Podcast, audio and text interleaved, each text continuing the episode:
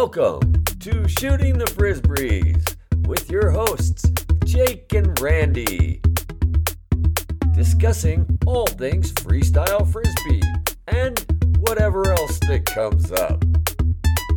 All right.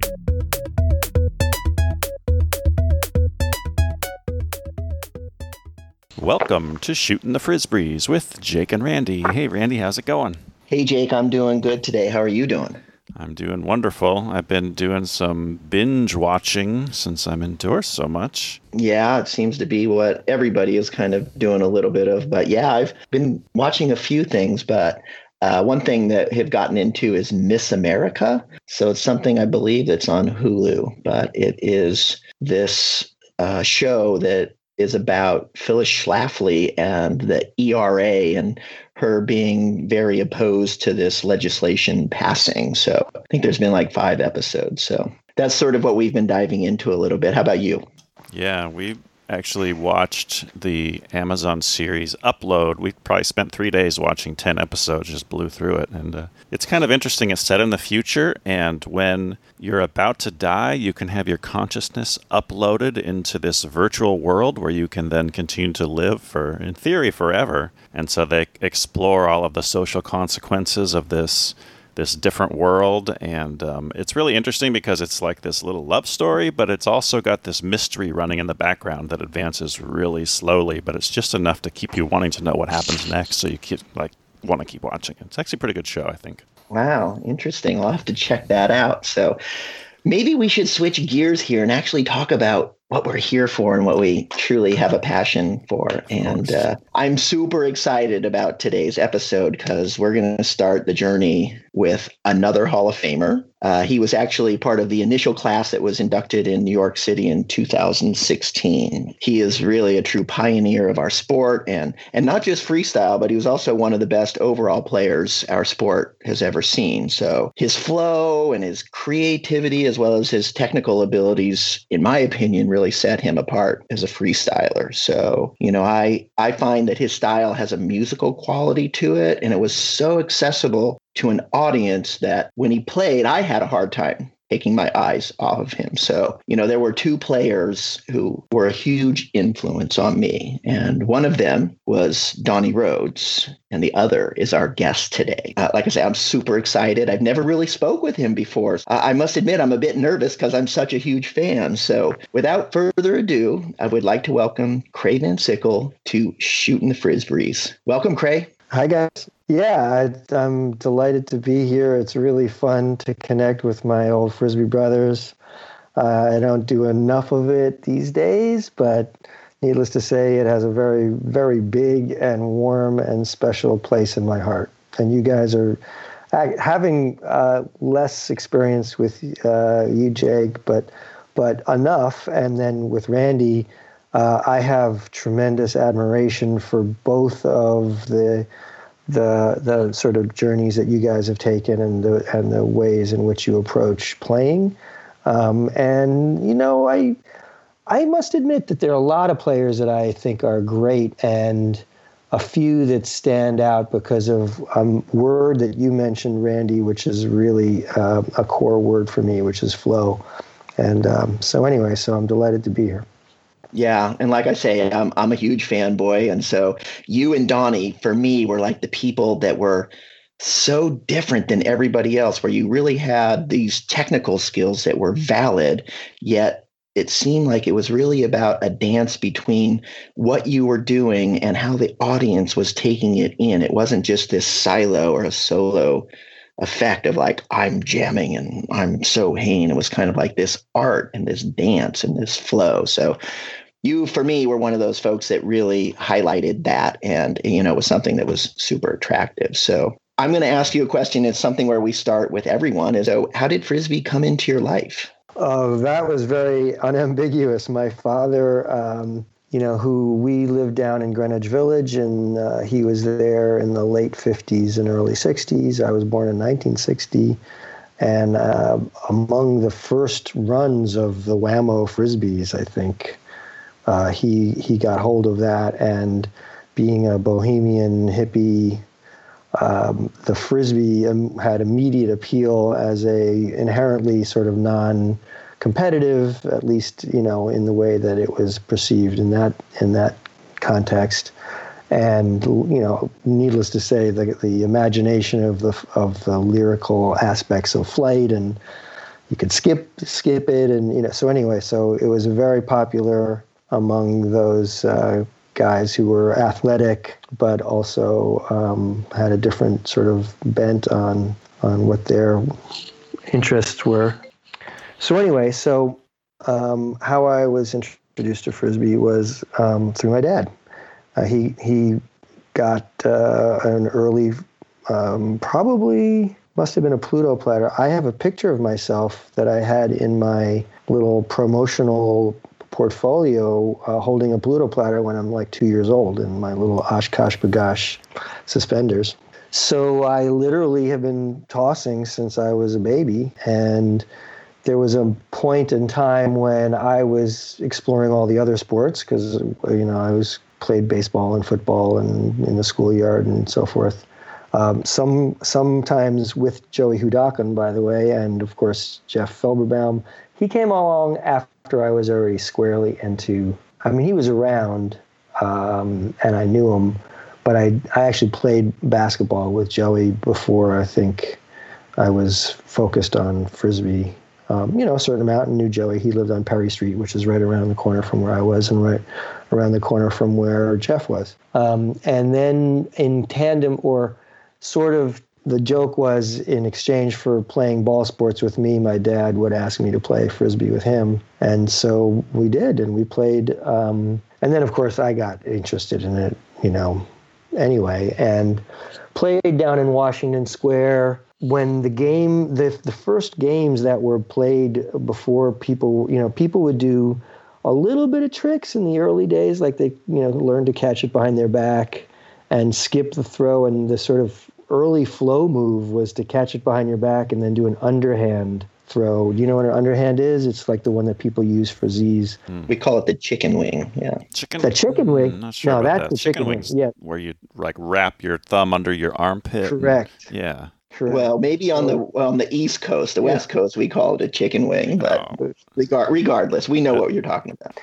anyway, so um, but so there wasn't a whole lot of emphasis on tricks, and usually like one guy would bring in a disc, and some other random guy would bring in a disc, but then a bunch of people in Washington Square, and I'm talking probably this is still this is definitely in the '60s. You just get a gr- group of people on one side. Uh, um, and not even across the fountain, but just like on one or other side of the fountain, throwing it sort of half over the, the fountain, but just on one side. And you just try to throw it over the heads of the other guys on the other side, basically. And then it was like whoever could jump over and, and, and field it above everybody else just got to throw it and catch it more. It was so, so that was the game that we really started with. And there's a funny story about that because when I was going, when I first started going up to Central Park, there was sort of like a, an, an initiation process. Um, at one point, one of the critical things that I did was I skied over a Mountain, who was uh, he, one of the guys that was, you know, sort of a, a fixture and one of the more protective, or, or uh, he was sort of took took himself as proprietor over over the scene up there. So that was the game in, in Washington Square, where we would just basically stand on two sides and try to throw it over each other's heads. And that was common a lot of places. I started playing frisbee with my brothers, and I was the youngest. I was the smallest. So we used to play a game similar to that, but we called it three flies up. So you'd throw it up, and whoever would catch it three times would win. So it was a very similar game. So it was interesting to see how that game was probably being played all over the, the country in some form or another. So, Yeah, well, we we then later I love to do it with uh, aerobies, where we would spread way, way, way out, and you do I think we called it ten, and whoever would catch it ten times would then get to be the thrower. So, and it's still to this day, I think that's a really fun game. it's really fun, although I can't jump as high as I used to. so that's how frisbee came into my life, and then you know it it transitioned. You know, I went through different. I'd say frisbee came into my life in a few different you know times in my life, right? So he was the one who introduced it to me. Uh, then uh, this guy Frank came from uptown uh, in Central Park down to Washington Square and he could throw it further than anybody had ever seen and he could throw it easily across the from basically from the arch all the way over to the other landing on the other side of the, the park. And he also uh, was throwing a wrist flip uh, which was a brand new phenomenon for me and I was like, holy shit, man, where are you? Where'd you come from? Like, where'd you learn to do this? And he um, said, up in Central Park, there's like a real scene up there. And also another guy that I was going to um, school with, I went to school in this sort of progressive school, also was saying, you know, yeah, there's a lot of really good players up there. And so Frank was was a, another threshold of frisbee coming into my life. And then I went up to the park and I saw Kerry Kollmar and Paul Suzanne, who was uh, his his sort of you know partner sidekick at that point. And Kerry um, was throwing a sidearm that was just unbelievable. I mean, it came in with so much spin and velocity. I was like, man, this is like another. It sort of was like another universe. It was like another level up of because the disc itself has like this power power. And so so when the disc is potentiated to another level, it was like that was what was going on. It was like I was aware of like the universe was this big, and then Frank came and boom, the universe got a little bit, you know, a little bit bigger, and then boom, I went up to the to the to Central Park to the bandshell, and boom, it got a whole lot bigger real fast. And um, Kerry was doing really dynamic like scissor kicks and and side arms and skipping it and spinning behind the back catches, and it was it was all speed flow at that point. So that would be the three times that I'd say frisbee came into my life that were really you know worth mentioning. Okay, so you come to the bandshell for the first time. Um, first question is how old were you at this? And then my second question is were they really inviting to you, or how, how did you get welcomed into that scene? so I had hippie parents. And when I was about 10, my mom moved to Santa Cruz from Greenwich Village. But I'd always been, I hadn't cut my hair basically since I was probably, I don't know, seven or, I don't know. I think I got one haircut in my life when I was younger. Maybe it was, it was really young. So I, I showed up in, at the park and I had probably longer red hair than anybody.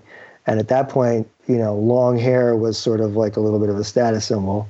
And Kerry had long red hair, and Paul had long red hair. And so they saw me, and I was already a pretty good frisbee player, right? Because I was I was game, get gamed up to the extent that I was with it, I was able to do it. Those guys thought I was the some hilarious like little mini prodigy version of them, and they thought it was the funniest thing they'd ever seen. And so they immediately took me. There was this uh, arbor, of, like of vines, up behind the bandshell, and um, I was completely like stoked and blown away by the whole scene up there. I was playing my ass off. I was running around, and then they got me high on some hash that I just got completely like.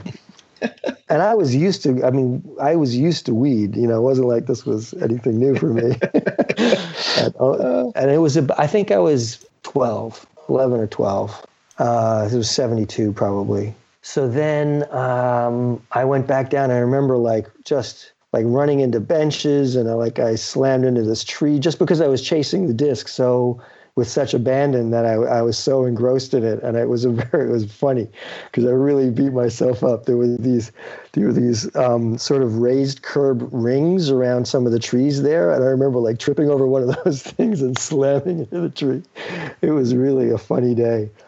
Um, but it was really cool because they they immediately like took me under their wing and did a lot of stuff. Kerry had had um, inherited some money from his family because his parents had just died, and and so those guys were on a completely different level on a lot of lot of ways. They were 17, 16, 17, and they were sort of like cool kids in a cool scene. You know, it was a very cool scene that was I was very well accepted there. On the other hand, there was also like a bunch of hardcore city kids and you know people who th- were always to say this kid thinks he's so cool because he can play frisbee really well. Well let's see what else he's doing. And so guys like mountain and this other guy jc yeah, had there was one day when they I don't think it was like they they were always being sort of mischievous anyway, but they decided to like make me the guy to throw the eggs at and try to try to like just basically humiliate the whole day it was like cat and mouse, and they were throwing things at me, and I was ducking them, and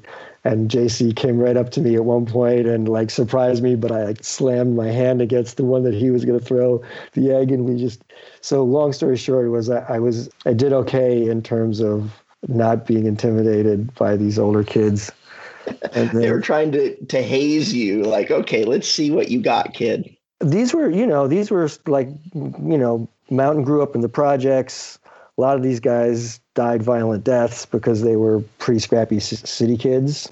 JC and uh, Frankie Courtner and a lot of the crew that were there. It was there were a lot of drug dealers in that community, right? It was a very um, lawless group, and they were real the real thing. So it was, uh, right. but they were also had hearts like as big as as lions, right? They were really loyal I mean, they were super, super loyal. It was a very tight knit group because there was this underlying lawlessness. They did have this need to make sure that you weren't, you know, somebody that they couldn't trust. And um, so, uh, so it was a tight knit group because of that. And then we, you know, we traveled around. Frisbee sort of emerged as something that was a co. Uh, focus for the, for a bunch of them that had more or less to do with the drug culture it was an, an example of the fris- I think it's still true, maybe, but I don't know for sure. But in those days, the frisbee community was an extremely diverse melting pot of people that never would have ever associated with each other had it not been for this common interest. You know, as I think there are now, like Columbia, Columbia law students and and PhD people and um, you know, like Kirkland, who was at MIT, and wealthy people, and then really hardcore city people. Like there was a constituency, Chow Rothman, uh, Rothman and and uh, Bruce, uh, what's his name from Chicago? That Chow was like a was like the mayor of South uh, Chicago. Uh, he was he was a tough little little guy. So there was a, there was a group of that that was floating around on the frisbee circuit and everything in between. You know, there was it was very interesting. So the the Central Park scene was a melting pot of that too. We had some like sort of wealthy kids that were there, and and a lot of black sheeps. Uh, of the family, you know, some notable families in New York City for sure, and and um, and the frisbee culture was very interesting as a result of that. It was so true, and it is still true today. The diversity of you know class levels and however you want to label it. You know, I grew up in a hippie commune, and I dropped out of high school, and like kids used to make fun of me at high school and junior. I was like, I don't want to have anything to do with this, but I found this tribe that embraced me for whatever it was that I was. So, sounds like that's exactly what was happening with you as well.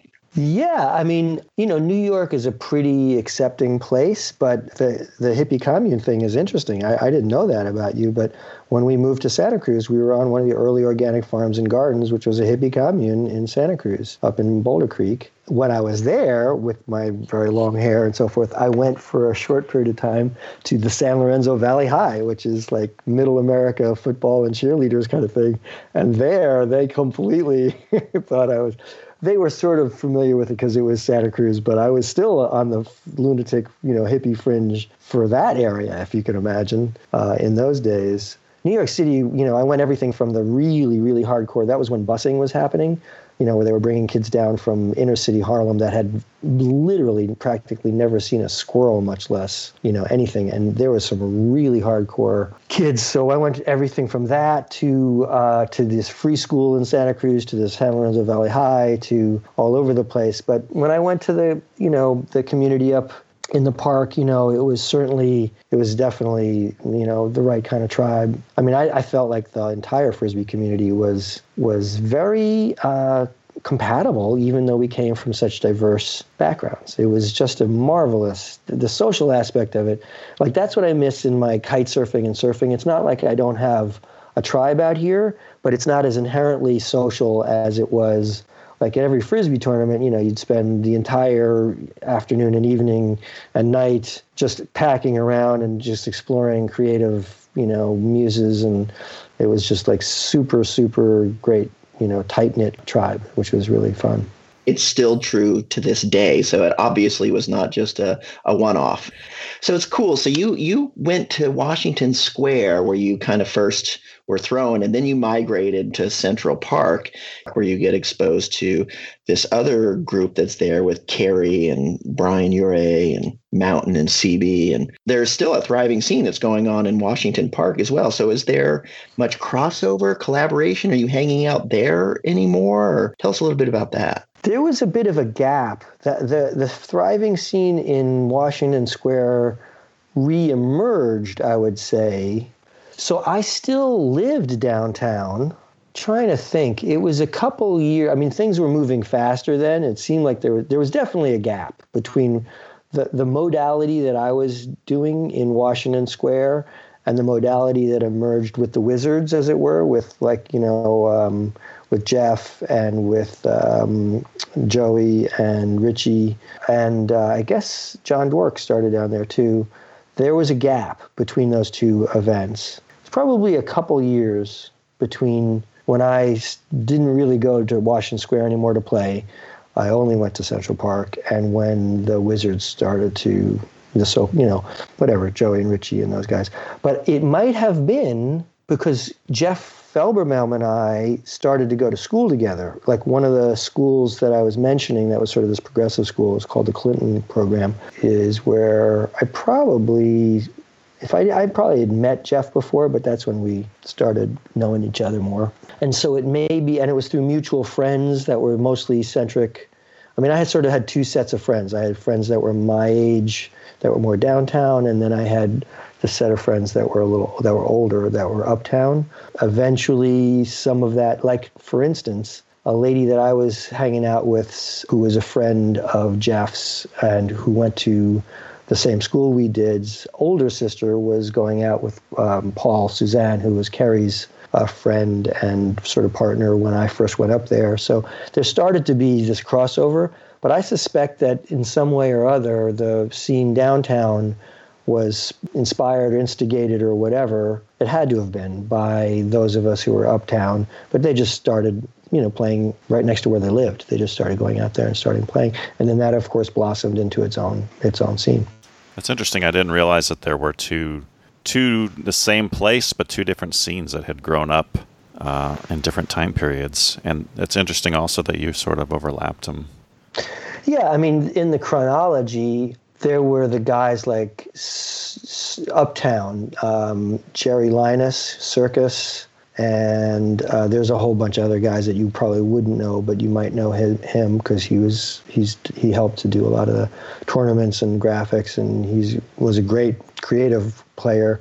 And so there were a bunch of players uptown like him, and then uh, there was the next tier, which was like Kerry and um, Paul, uh, who I mentioned. And then I would, you know, I came after them in terms of, uh, you know, I, Kerry was, had invaded.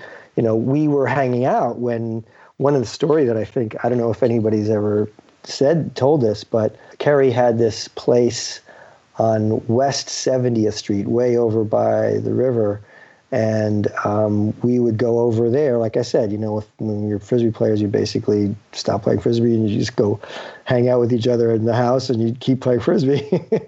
and we were um, listening to Disraeli Gears. I remember it very, very clearly.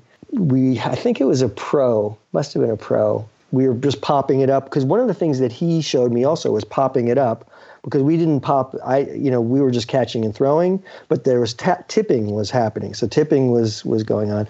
So he has these claw like fingernails. We were probably a little bit high on cocaine, so we were a little bit jittery, and we were listening to Cream and Kerry was a was a real character and very uh, full of uh, very animated. Anyway, so he was popping it up and tipping it and just started tipping it and, and sort of like jitterily, like slowly doing it. And at one point he did that and it just sort of settled down on his fingernail in the cupola of the pro. And that was the invention of the uh, nail delay. And wow. I remember that, I remember it very clearly. And I've had this conversation with uh, Paul Suzanne, who was the other witness there. He remembered it very well. It was an exciting recollection and reminiscence but um, so that happened, and of course that was like a, a mind blower. And then he started, and then Kerry also, you know, it would come in, and he had in playing with the nail delay. to try to get it off of a throw instead of popping it up, you know, it would go over to the rim, and he figured out how to zip cut over the rim, and then I don't know how the fuck he came up with the airbrush because I, I I don't remember specifically when that happened. Anyway, so that was I thought that would be interesting to share because that was sure. a very seminal moment. Yeah, two seminal moments like the delay and Yeah. the brush. Yeah, I don't remember specifically when. I mean, I remember him doing it, but I don't remember. I, I have I have images in my mind of him of the first time that he that I saw it, but I don't know if it was the first time that he did it. But I definitely know that I was there the first time that he did the nail line. Wow, that's cool. It's funny because we were talking to Joey, and if I'm remembering correctly, he said he had come from Washington Square and was down Central Park, kind of looking at what you guys were doing, and that he remembers seeing Kerry do the airbrush. And Joey was like, "Oh my God, what was that?" You know, like it was a mind blown moment seeing the the airbrush. If I'm remembering. Oh yeah, I mean, think about it. It was like, what the fuck was that? That was exactly what it was. Yeah, yeah, that's cool. it's Some magic shit right there. Yes, Krae, you are right. That is some magic shit. I mean, that's amazing to think about the delay and the brush and those two foundational pieces of freestyle and how much joy that gives us today. You know, obviously throwing and catching is really great, but the delay and the brush have just opened it up for us to kind of have this joy that we kind of take for granted. Um, yeah, I often wondered what the sport would be like without the nail delay and the airbrush. Would it be as engaging? Would it be as fulfilling? Like, I don't know, the way that we connect with each other in the mob ops, a lot of that stuff, I don't know if it would be able to happen without without the nail delay and the airbrush. What do you think? I think it would still be fun. I mean, like I say, you know, the the flight and the catch and the throw, but kind of being able to really manipulate the object with such extra detail, I know for me, really expands that that place of creativity and the place of being present in the moment. Yeah, it uh, really allows you to stay connected with the movement for a longer period of time, with being able to take it on your nail, change the direction. I think that is part of what the engagement is because you have to, you really are connected to the movement. But with that said, I had a really great jam one time with Dave Murphy and Matt where we agreed at the beginning of the jam that we would not do nail delays. We did do airbrushes, but we wouldn't do nail delays. It was only throws, catches, airbrushes, tips, cuffs, and it forced us to stay really tight, which actually was the opposite of what I thought. I thought we would spread out, but actually we were really tight doing super short throws, brushes, tips, catches. Everything happened really fast. And uh, I remember at the end of it being exhausted, but also thinking, wow, that was one of the most interesting, intricate, uh, and connected with my partner's jams that I've ever had. It was really fun. Wow, that's really interesting. So I assume that there probably wasn't long combos. It was, you know, pretty short exchanges to a catch. hmm Yeah, there were a lot of just throws to catches with maybe a hoop in the middle. then there was a lot of like throw, brush back, fluff, catch. But it was all really short combos. Interesting to think about eliminating one or the other, the delay or the brush, and what does that bring to the table or what does it take away? Either way, very cool for Krae to have been there at the birth of those two things, which really have become foundational pieces of what we do today. Well, it was it mm-hmm. was very cool of him to share that experience with us because that has had such a dramatic impact on our lives. To have this little tiny bit of insight to how it all started, it's very special. So thanks, Krae. And on that note, Jake, I'll talk to you next time. Talk to you next time.